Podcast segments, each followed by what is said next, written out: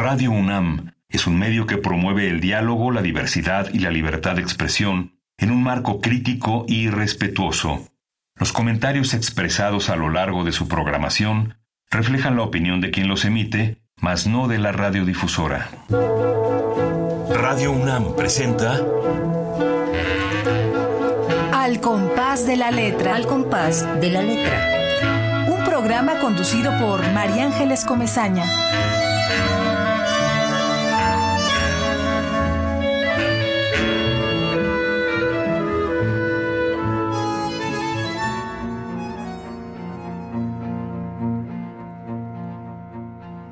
Con alas de fuego hasta el exterminio. Quiero cantar, quiero cantar en todas partes, quiero una cuna de plumas, quiero un pedazo de cielo entre las tablas, quiero un enjambre de abejas en la boca, quiero mi cuerpo con olor a tierra y jazmín, quiero que me salgan lenguas de humo por los pies, quiero abrir mis codos, quiero mis codos emplumados, Quiero cambiarlos por alas de alondras al amanecer.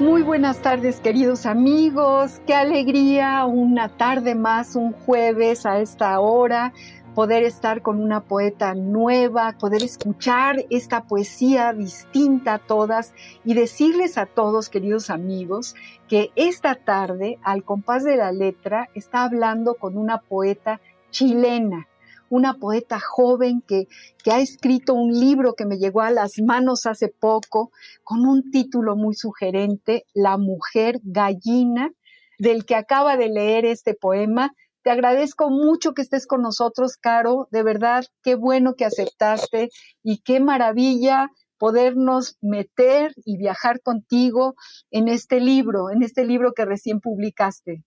Muchas gracias, María Ángeles. Estoy muy contenta de estar en este programa, pudiendo conversar con ustedes de este libro que se llama La Mujer Gallina, que es un libro que que me ha traído muchas, muchas riquezas, eh, muchas, muchas felicidades de, también cuando viajé a México el año pasado, pude presentarlo también allá. Así que feliz de poder compartirlo con ustedes. Y yo le agradezco a André, que eh, trabaja en, la librería donde presentaste este libro, y gracias a la maravillosa librería Bonilla, que está, queridos amigos, anoten, si no, si no han ido a esa librería, tienen que ir, porque realmente es un lugar mágico. Además de las joyas literarias que uno puede encontrar ahí. Es un lugar muy rico, muy es como entrar a, la casa de un amigo. Está en Miguel Ángel de Quevedo, 477 eh, en el sur de la ciudad. Así que les recomiendo muchísimo y agradezco a la librería Bonilla y agradezco a André, que es tu paisano caro, que me dio este libro un día que pasé por ahí y dije, órale, qué bonito libro, además qué buena portada, qué fuerte. Me, me llamó y me dijo, ah, pues es que es una poeta chilena y es mi paisana. Yo dije, no, pues tenemos que leerlo y, luego pedirle a Caro que esté con nosotros al compás de la letra una tarde de jueves. Así que estoy muy feliz de tenerte aquí, mi querida Carolina. Y bueno, estoy feliz como siempre porque este ratito, esta cápsula me enriquece, me alimenta y espero que a todos ustedes también. Eh, y me alimenta para toda la semana porque me deja pensando en la música de las palabras, en la música de la poesía. Y tengo que saludar a todos los contertulios, porque esto ya se ha convertido en un punto de encuentro de amigos. Allá está Ramiro Ruiz Durán, ya lo sabemos, a quien le mandamos un abrazo enorme. Acaba de hacer su libro, de publicar su, su nueva, nueva plaqueta, un libro muy bello, que es una especie de de una despedida que está llena de peticiones a la vida, o sea que es una maravilla. Y bueno, también saludo a Esther Valdés, que está allá en Monterrey. Esther, linda, te, deseo que estés bien, te mando un abrazo enorme y a Pablo López, a quien también le mando otro abrazo y que sé que está en Tlalpan escuchándonos, y a Susana y a su familia que siempre me dicen, ahí estamos a las seis de la tarde los jueves. Bueno, pues entonces vamos a dar inicio a este viaje, a este nuevo poemario, a esta poeta joven que está en Santiago de Chile, así que también abrimos una ventana hasta la maravillosa ciudad eh, de Santiago, allá en Chile, que es muy bella y que de verdad eh, alguna vez estuve yo ahí, y además que bueno, una de poetas extraordinarios, todos, bueno, para empezar Neruda y para seguir un montón de poetas extraordinarios. Voy a leer la semblanza que, tengo de esta poeta que hoy nos acompaña. Carolina Castro es escritora, es artista autodidacta, es psicopedagoga, es licenciada en educación y también es tarotista. Ha publicado Mujer Gallina de la editorial Pez Espiral en el año 2021, ediciones Balmaceda 2016. O has publicado este mismo libro en dos editoriales, ¿verdad, Carolina? Sí, en 2016 y después 2021. Perfecto. Ha sido publicada también su poesía en revistas, en antologías internacionales. Realiza su trabajo mediante intervenciones, fotografía, collage y performance. Actualmente trabaja como editora para la revista Extravismos de Arte Contemporáneo. Y esta es la semblanza que nos ha mandado Carolina. Y bueno, como siempre hacemos, yo te pregunto, Carolina Linda, ¿cuándo empieza este transcurrir poético? ¿Cuándo te das cuenta de, que te puedes sentar a escribir algo que tienes muy adentro?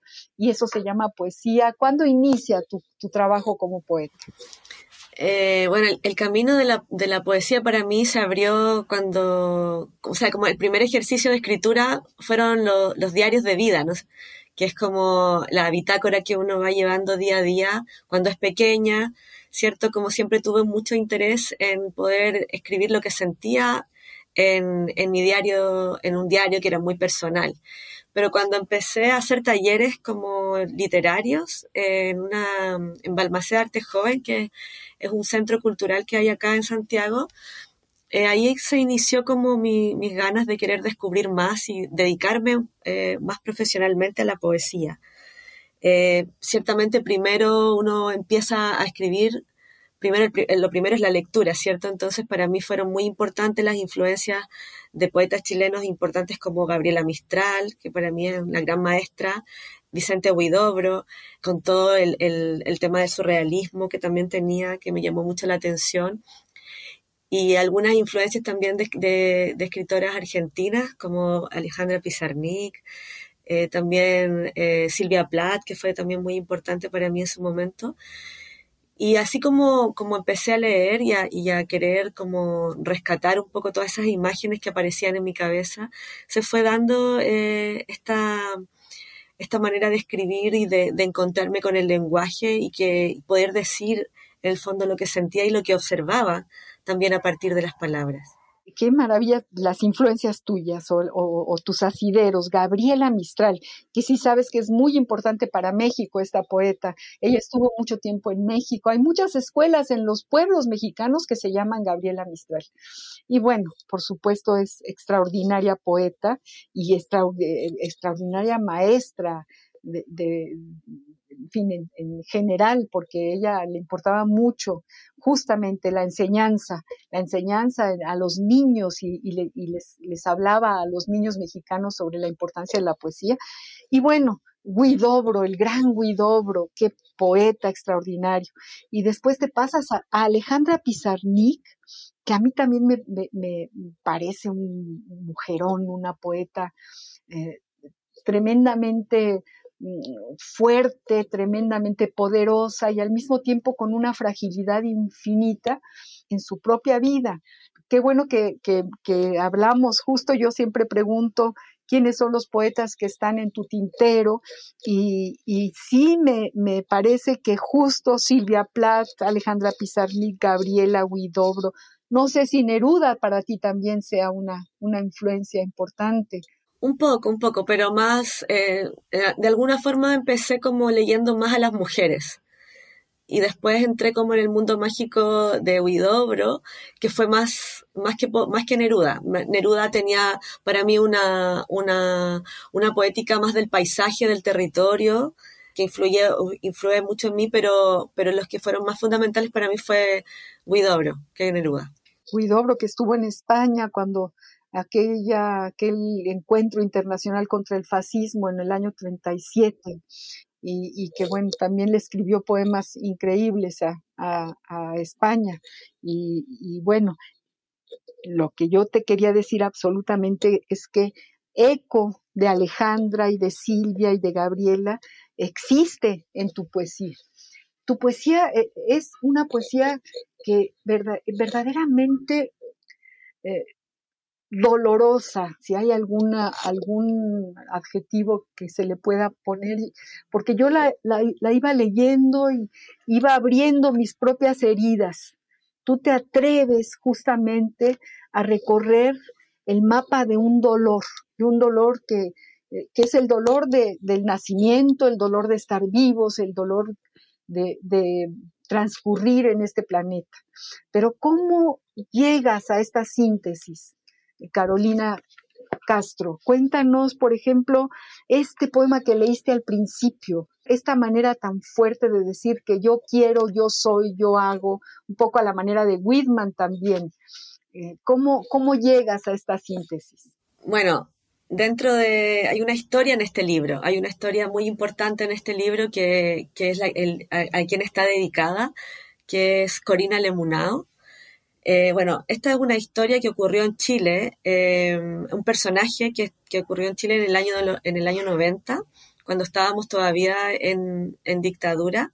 Fue una historia que yo, que yo vi en las noticias, en la televisión, una niña que había sido eh, abandonado por, abandonada por su madre en un gallinero.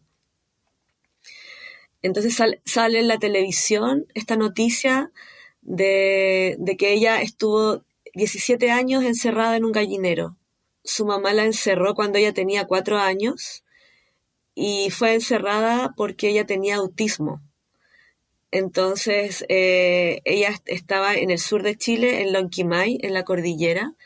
Era una familia mapuche y en ese tiempo eh, no, se entendía muy bien lo que eran ciertas patologías de ciertas discapacidades y, se pensaba en ese tiempo que la niña estaba como endemoniada. Eh, entonces su mamá pensó que ella era una especie de demonio y la encerró ahí porque no tenía lenguaje, porque era diferente.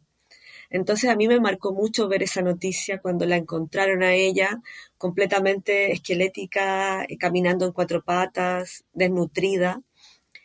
Y la televisión la mostró de una manera muy morbosa y a mí me llegó, eh, me impactó mucho verla. Yo la vi cuando esa noticia yo tenía 10 años cuando la vi y de ahí nunca más se borró esa imagen de mi cabeza.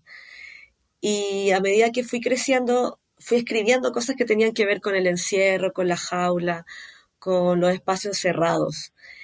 Y, así nace este libro. A partir de, de esta noticia yo creo un imaginario y este imaginario es, un poco el tránsito que ella, en, donde ella estaba, y yo un poco lo asocio a, las propias jaulas mentales que tenemos todas las personas, a los encierros también de, cómo a veces la misma sociedad nos va encerrando eh, en espacios más pequeños, eh, y también asociado como un poco al cuerpo de la mujer en la gallina como un animal doméstico, eh, esta domesticación que tiene que ver también como uno va transformándose a partir de, de, lo que la sociedad te impone. Entonces, eh, para mí la dictadura fue un periodo súper importante. Yo era niña, pero lo viví también desde, otro, desde otra manera, quizás no desde la tortura ni, ni de tener un familiar desaparecido, pero sí marcó un antes y un después en las personas que vivimos ese ciclo Y yo quería hablar de esto no, no de una manera literal, sino que hablarlo desde, desde un personaje torturado también. Muy bueno, esto que dices da todo el sentido a esta lectura. De verdad, qué cosa, qué bueno que lo dices, porque si yo no sabía en realidad quién era esta, esta Corina, Corina Lemunao. Pensé será una escritora, no, no, no lo sabía, pero ahora que tú cuentas esta historia, es una denuncia y es una denuncia eh, con toda la claridad que, tiene la poesía. Es decir, la poesía tiene una fuerza que no hay, no hay otra, otra herramienta más si, la escribes desde una verdad tan grande como la que nos estás contando. Y efectivamente, toda tu poesía de este libro eh, dibuja justamente un encierro, un dolor tremendo, es lo que yo digo, qué cosa.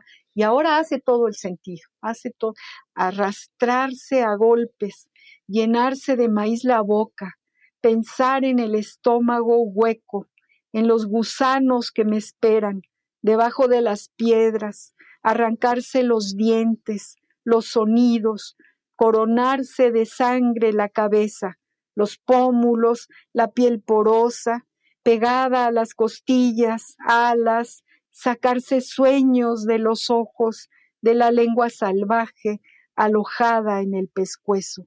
Es que dan ganas de llorar cuando, cuando leo esta crudeza con la que tú defines un escenario absolutamente eh, indefinible, un escenario que nada más de imaginarme esto que acabas de contar, eh, me, pone la piel de, gallina, ahora sí que la piel de gallina, este, mi querida Carolina.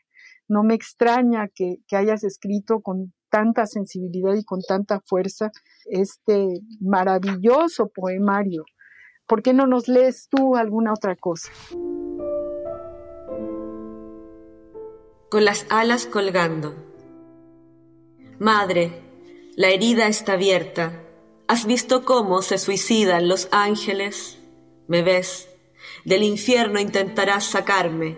¿En qué nombre te busco? Madre, deletrea, Corina. Escarba el vientre, de la tierra tu rostro moreno, abofeteadas se me viene la placenta, recuerdos de la niebla, negritud del gallinero. ¿En qué sol calentará mi aliento este pescuezo seco? Madre, la lluvia se alza sobre el vientre hinchado, esta noche golpea la tierra y te cubre, maquillaje cobrizo de sueños, ausencia repleta de madres sustitutas. Llórame, llora también al Padre desamor y a los muertos varios para tu triunfo. Madre, aquí solo hay miedo y en los puños alambres con pólvora. Conmigo irás a la muerte.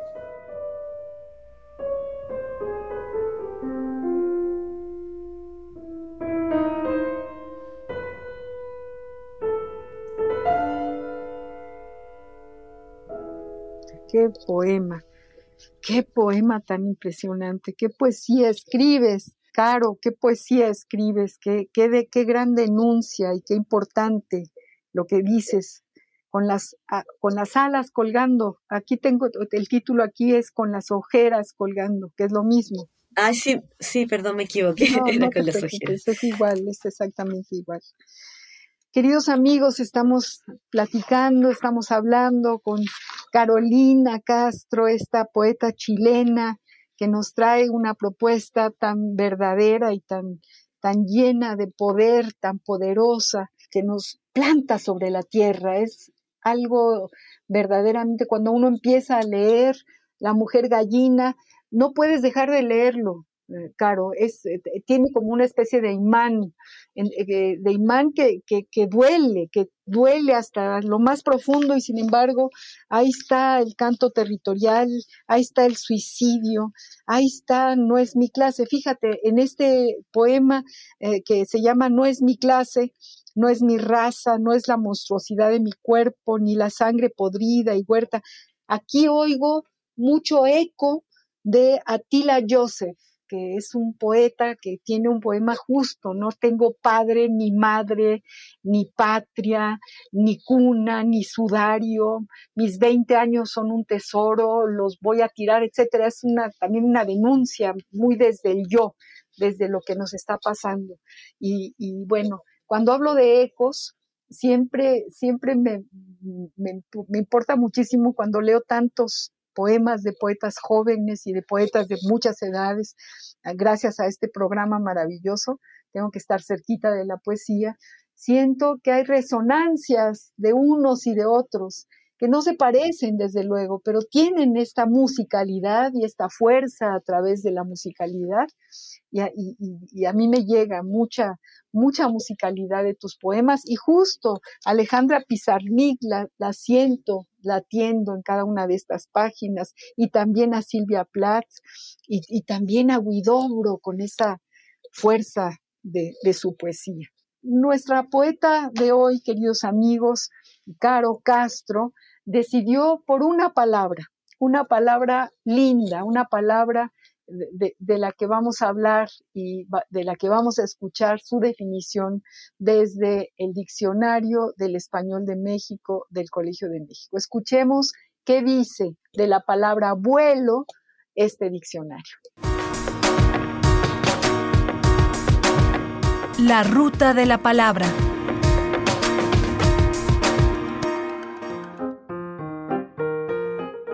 Vuelo. Sustantivo masculino. Acto de volar. El vuelo de los pájaros. Viaje que realiza un transporte aéreo. Esa línea tiene varios vuelos diarios a Monterrey. Darse vuelo o darle vuelo a la hilacha. Hacer algo sin limitaciones, con mucho gusto. Se dio vuelo gastando dinero que no era. Viajar en avión, globo, helicóptero, etc., de un lugar a otro. Volar a Tijuana, Volar de Monterrey.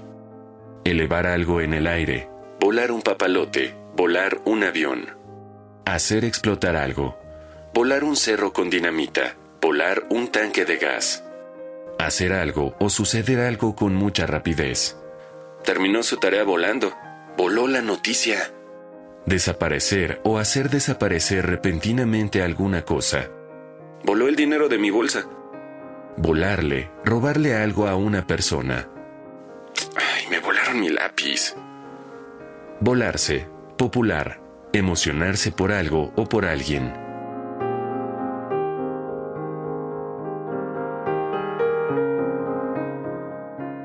Diccionario del Español de México del Colegio de México. La ruta de la palabra. Pues esto es lo que dice, eh, lo que se ha escrito en este bello diccionario al que acudimos prácticamente todos los jueves con las palabras que traen nuestros poetas invitados.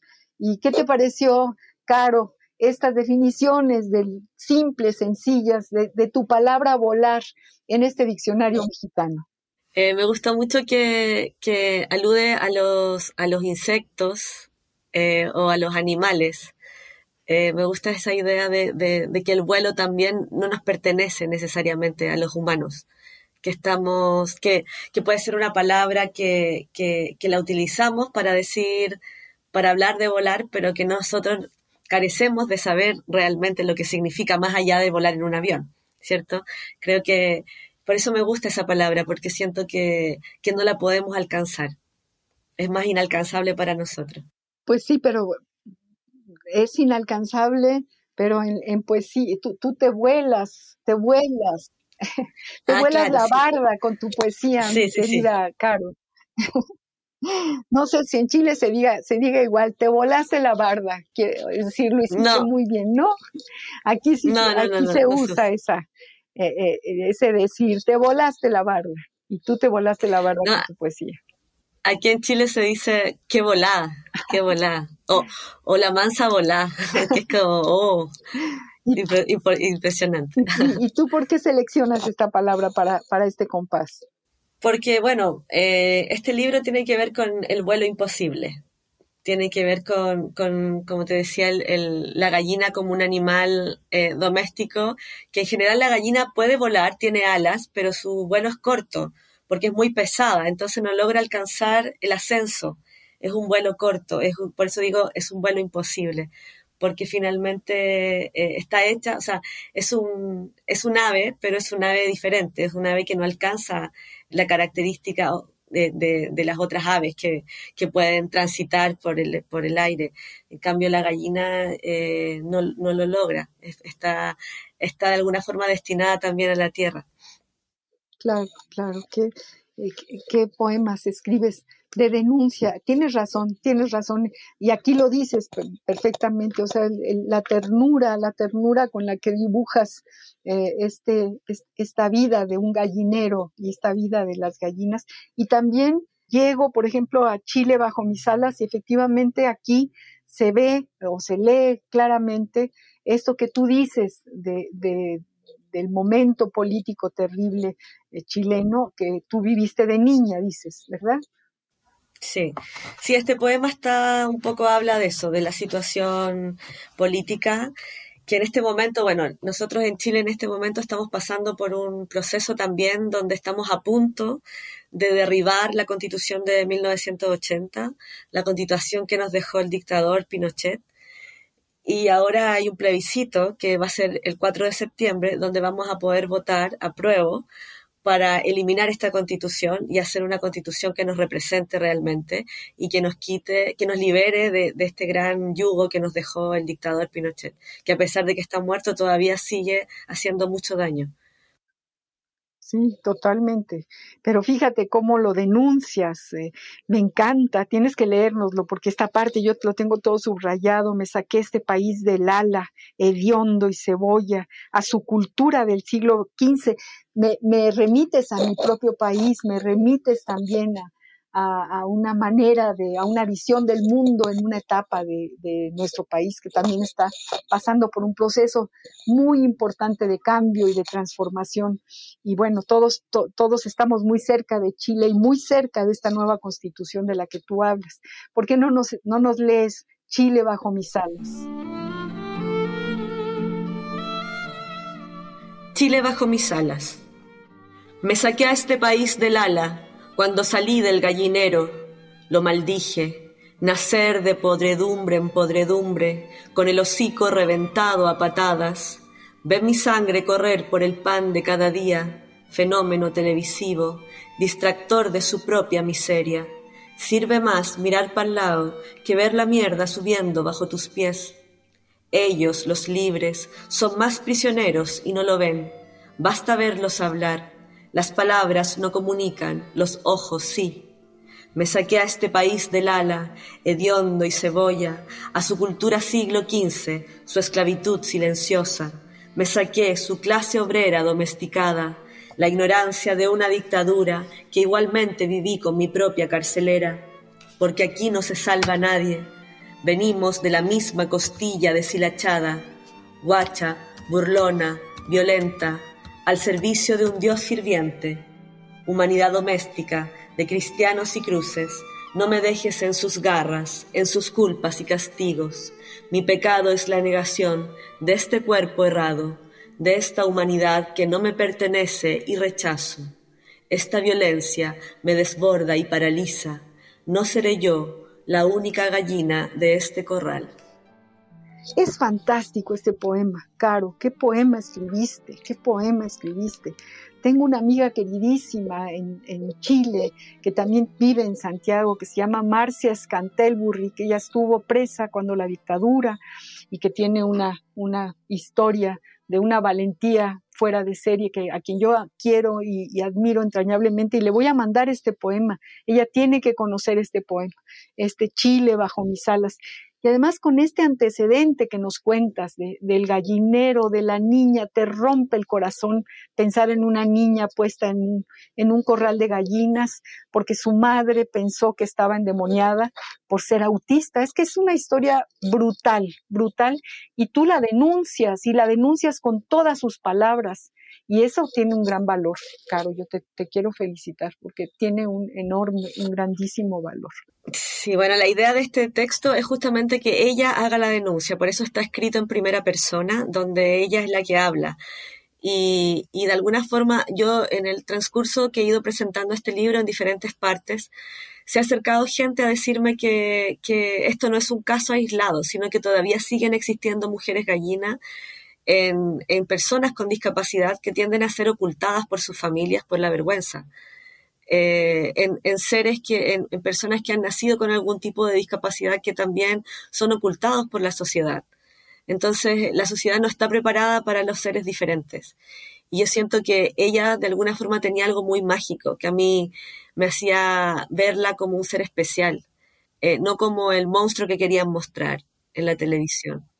No, es, es, tú aquí la, la acaricias, le das un lugar, la colocas en, en, su propia historia y la engrandeces. Es terrible, es terrible, pero justo le, le pones un, un, espacio, la colocas en el lugar donde debe de estar y la vuelves una reina, porque este poema, que, estos poemas, eh, hay gallinas en Santiago, hay gallinas que migran a Santiago, ocupando nidos ajenos todas apretadas, alas con alas, se rozan los picos más allá de la periferia, habitan empolladas en condominios lluviosos, comen y cagan mojones blanditos, esperando el gallo que las pise y haga trino en su jaula. Es que tiene una fuerza verdaderamente impresionante, Caro.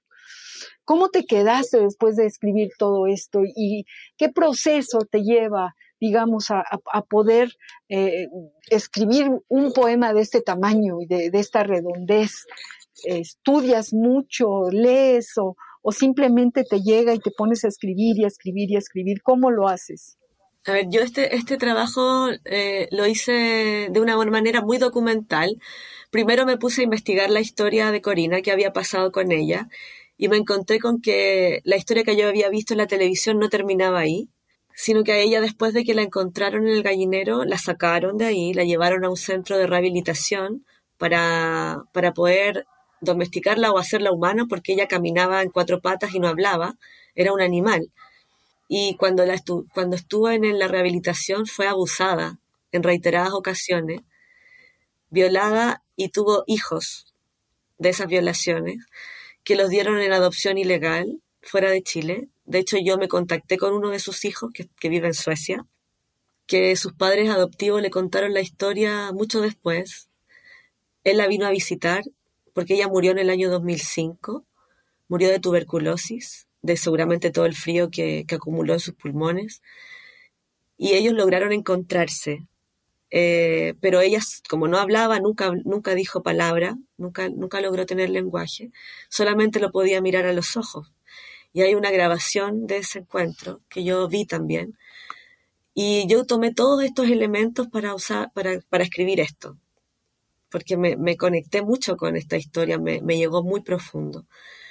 Y, y, quería que se conociera, y quería que se conociera porque, como te digo, siguen existiendo estos casos, no, no fue un caso único, siguieron existiendo y siguen existiendo en muchos lugares, no solamente en Chile. Yo lo sé, yo lo sé. Qué cosa, qué historia nos estás contando, qué libro escribiste.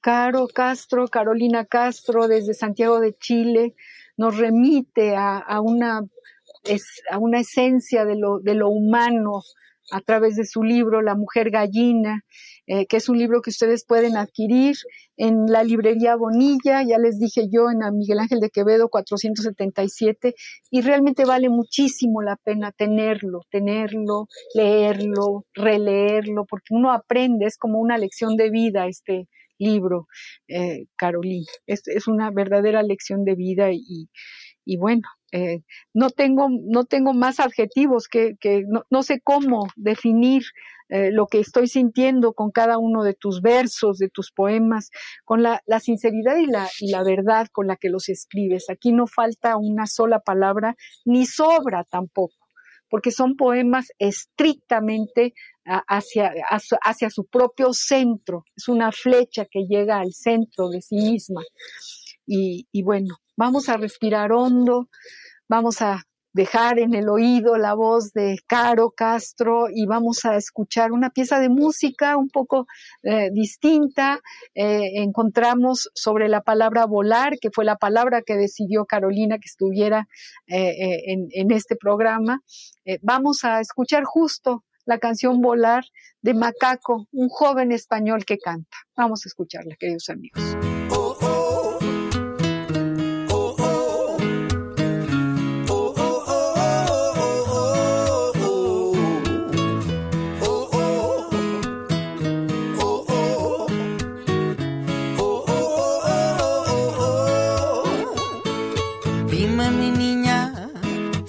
Eres mi casa, porque mi paso se retrasa y a veces no sabe volver. Dime mi niña, si tú eres mi espejo, porque a veces mi reflejo no se asoma, no se deja ver. Serán mis melodías que confirman mis heridas, será mi voz que camina de puntillas.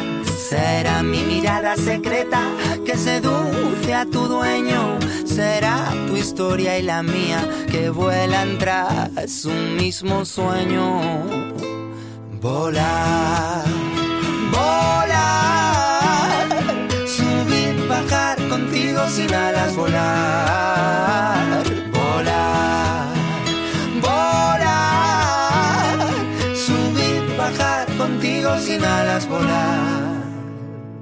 Soy el esclavo de tu sombra, la orilla de tu boca, tu dolor, tu medicina el que te espía tras la cortina.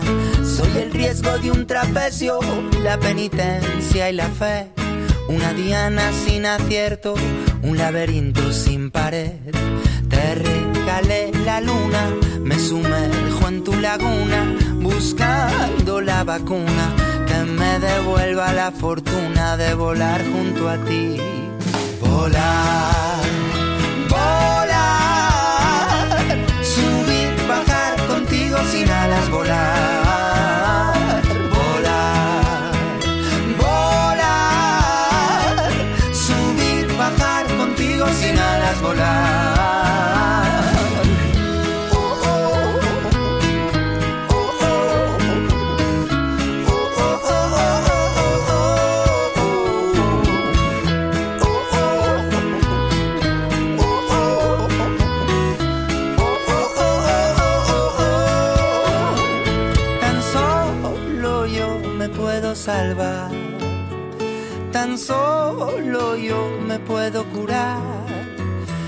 Que cambien las estaciones, que cambie el plan, pero que nunca cambie la meta de juntos volar.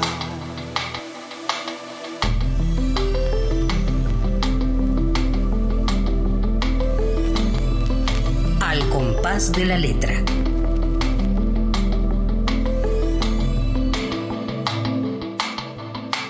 Queridísimos amigos, eh, acabamos de escuchar a, este joven eh, cantautor español Macaco y estamos escuchando una canción que se refiere a volar, que es la palabra que nuestra queridísima invitada de hoy, eh, Carolina Castro, nos ha, decidido como, como pa- para, para atravesar el compás de este jueves.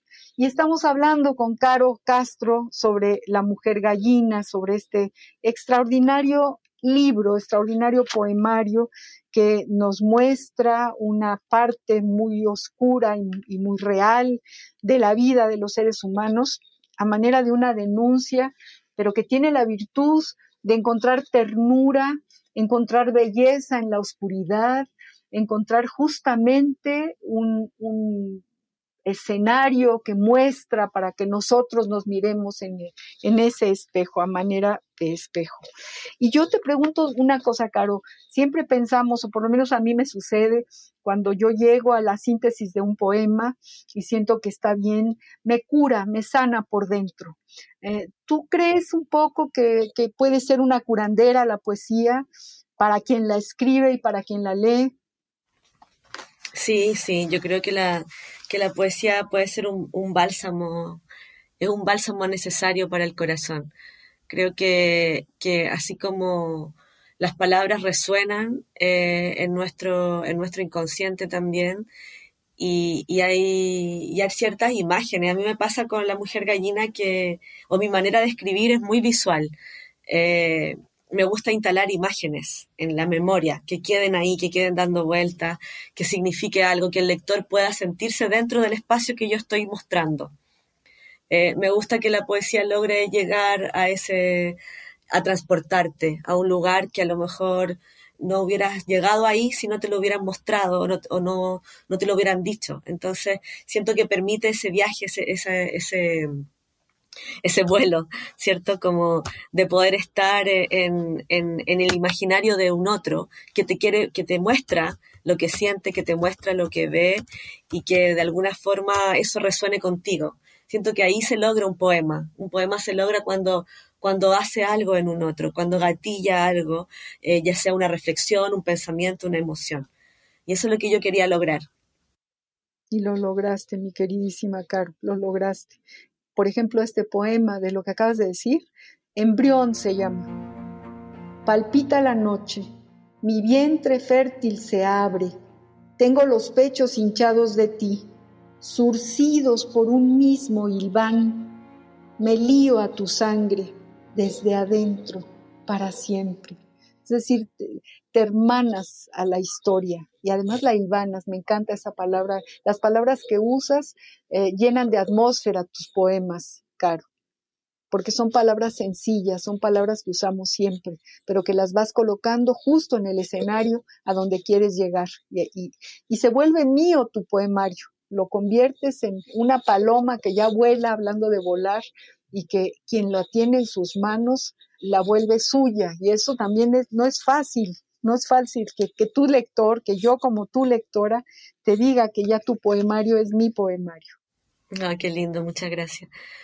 No, o sea, eh, yo creo que también la poesía tiene que lograr llegar a todos los espacios, ¿cierto? Y a todos los lectores, no necesariamente a un, a un al lector que, que siempre lee, ¿cierto? Que es más erudito, sino que también a, en un lenguaje sencillo poder llegar a, a, todas las personas. Entonces, por eso también me gusta que las palabras eh, puedan endulzarse, puedan parecer más a lo mejor trabajadas, pero finalmente un lenguaje sencillo si, si como, como uno lo dice, ¿cierto? Como uno puede usar ese lenguaje, que es un lenguaje universal, de, que, en el fondo todos podemos ah, llegar a lo mismo.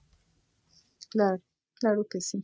Vamos a ir a un espacio del programa de este compás que siempre hacemos y siempre nos, también nos encanta, eh, que es el epistolario, el domicilio conocido. Nos gustan las cartas, también es una forma de intimidad única la que se guarda en una carta que va para un ser humano, para, un, para una persona eh, X y que, y que uno se apropia un poco también de, ese mensaje. Y, para, para, tu programa, para el programa del compás de la letra de este jueves, eh, seleccionamos una carta que además tiene mucho que ver también con tu poesía. Fíjate, de Miguel Hernández, de este gran poeta español que murió en una cárcel eh, durante la guerra y en el franquismo y el fascismo, este ser eh, iluminado y extraordinario escritor y persona. Y bueno, hay esta carta muy linda que le escribe Miguel Hernández a una mujer a la que amó muchísimo, que, que, también era poeta, María Segarra. Vamos a escuchar esta carta y platicamos sobre las cartas, Caro Castro, querida. Epistolario. Domicilio conocido. conocido.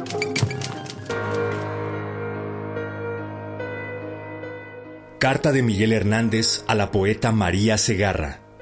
Madrid, 7 de septiembre de 1935.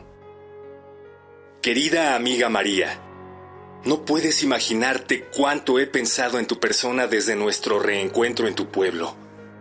Qué poco nos hemos tratado, ¿no te parece? Te conocí de pronto en Orihuela. Te hablé unos momentos. Te vi en Cartagena después otros instantes y, por fin, este agosto pasado, inolvidables para mí, los días que estuve por esas tierras, logré hablarte durante varias horas. ¿Por qué no nos veremos con más constancia? Solo me queda de tu compañía tu libro y dos mendrugos de mineral. Nada más, aunque no es poco. He leído tu libro muy bien. Qué a la perfección te reflejan esos poemas femeninos, rociados de pólenes de las minas y el corazón, sumergidos en melancolía, mar y soledades. A mi sencillo parecer, has hecho una obra que ya quisieran hacer muchas de las mujeres poetas de por aquí. Perdóname, María, no sé qué decirte más sobre tus páginas. Ya sabes que no sé hablar acertado de nadie. Te diré que me han conmovido muchos de tus poemas, y que te agradezco eternamente el mío. ¿Cuándo vendrás por Madrid? Quiero que te conozcan mis amigos mucho. He hablado de ti a Neruda, hablaré a Vicente Alexandre y a quien a mí me interesa más poéticamente. Pablo me ha pedido tu descripción y se la he hecho de modo que ha salido muy favorecida. Perdón, le prestaré mi libro tuyo. Si puedes envíame algunos ejemplares y los repartiré entre quienes crea conveniente.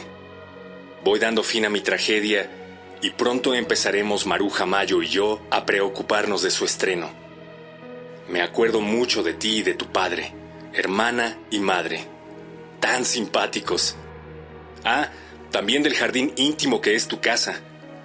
El otro día quité de la solapa de mi chaqueta aquel nardo que me regalaste.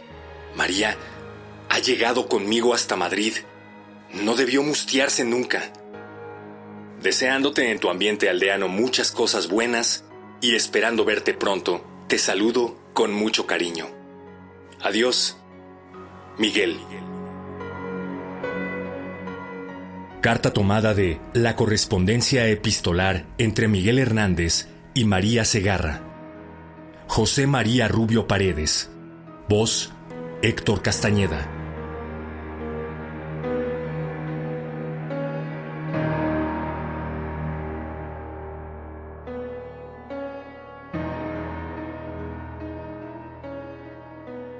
Esta es la carta que le escribe Miguel a, su gran amiga. Y, bueno, hablemos de nuestras cartas, hablemos de un poco de Miguel Hernández, hablemos de, estos epistolarios que nos permiten entrar a un, lugar muy íntimo de, un, de un gran escritor o de cualquier persona. ¿Tú qué opinas de esta carta, de las cartas en general, Caro? Bueno, me, gusta mucho, siento que es un género que se ha perdido un poco, ¿cierto? Con, con la era del Internet y, y, y los mensajes ya más eh, actuales como con la tecnología se perdió un poco eh, la idea de, de, las cartas que antes era un recurso muy, bonito, muy romántico, me parece. Y, y, y esta carta fundamentalmente de Miguel Hernández, donde un poco uno puede acercarse a lo que él estaba viviendo, sintiendo, sobre esta, esta, esta historia, este, este amor. Eh, me parece como eh, interesante poder que, se, se, puedan rescatar estas cartas de, los de autores que, que, probablemente no sabíamos bien, o sea, más allá de, del autor, ¿cierto?, eh, de lo que escribía, sino que también cómo sentía, cómo era su vida más personal. Siento que las cartas nos invitan a ese terreno más íntimo.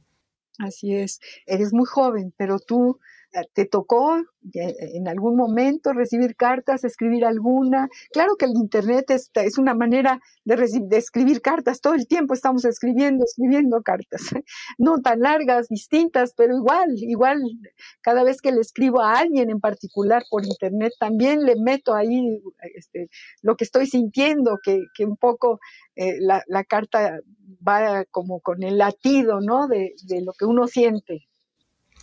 Sí, a mí me pasaba que me escribía con una prima que vivía en otra ciudad y que claro, no había, no nos podíamos ver mucho, solamente en los veranos, y ella me mandaba cartas y me contaba cómo estaba, cómo estaba viviendo, por ejemplo, la escuela, o las cosas que le estaban pasando, eh, los cambios que iba teniendo con su familia, sus amigos.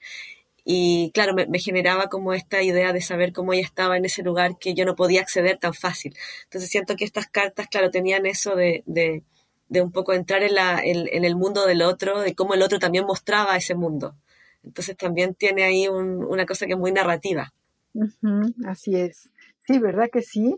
y como, la, eh, como hay como una especie de desenfado, no necesitas escribir muy bien, sino simplemente ir diciendo lo que sientes, también esa parte eh, te da como la confianza de, leer algo distinto y algo que es para ti, para uno, ¿no? Que te lo están mandando, es a tu medida, digamos. Sí, eso es bonito. Y eso es muy, muy, muy bonito. Tú, tú escribes, me imagino, mensajes a muchísima gente, te escribes, tienes un grupo de poetas, hay algún círculo de poesía cerca de ti, eh, vas, sigues yendo a talleres o, o, tú misma das algún taller de, poesía, cuéntanos. Ahora estoy así como tenemos un grupo con unas amigas donde tendemos a, revisarnos los textos, a comentar, a darnos lecturas, pero así como más, más íntimo, más privado. Y ahora tomé un curso de un taller como de narrativa, porque me gustaría, nunca he indagado mucho en, ese género, eh, y ahora me gustaría entrar un poco más ahí, entonces estoy haciendo un taller que, es como para, para, escribir un poco más, más largo, ¿cierto? Más, me gusta mucho la prosa poética, ¿cierto? Que, que la, la, narrativa que es poética funciona de otra manera. Y me gustaría, estoy armando otro libro ahora que, que, es de otro mundo, que es diferente, que también tomo otro animal porque mi poesía siempre está, trabaja mucho con el mundo humano y lo animal, y ahora estoy trabajando con los caballos, que también es otro animal que me parece maravilloso, y que también estoy muy conectada con el universo de los caballos. Y, y, y en este libro está como escrito, está pensado más como más narrativamente, como, como prosa poética. Entonces por eso me metí ahora en un taller de narrativa. Ah, pues qué ganas de leerte, qué ganas de leerte. Eh, Carolina Castro, qué ganas de leer un cuento tuyo, una novela. Eh, eh, aquí tienes también una narrativa en esta, en esta poética tuya, hay, hay una historia, ¿no? Una, hay, una gran historia, hay una gran, gran historia que nos, nos deja verdaderamente muy asombrados y, nos, nos simbra, nos simbra, eso, eso tú, tú logras que nos simbre tu poesía, que nos, que, se, que, que nos golpee, pero al mismo tiempo que nos llene de ternura y, y, y, no nos dejas escaparnos de ella. Es de esos libros imán, este libro que tengo aquí en mis manos, que, que cuanto más lo leo, más lo quiero leer y más, que, y más descubro resonancias de otros poetas, descubro musicalidades y pues es una belleza del libro. ¿Tienes algún otro libro publicado? Este es mi primer libro. Este es tu primer libro, ¿verdad? Fíjate, te estrenas muy requete bien, pero muy requete bien. Sí, igual fue un libro que, le, puse mucha dedicación y, quería hacerlo así, que, como redondo, ¿cierto? Y por eso me demoré más en, en, sacar mi primer libro por lo mismo, porque quería que fuera, que estuviera bien hecho. Y me demoro en escribir en general, porque hago muchos procesos de, de, observar, de ver, de ver también películas, de leer otras cosas, como que trato de, de para escribir, empaparme de muchas otras artes también. Claro, claro.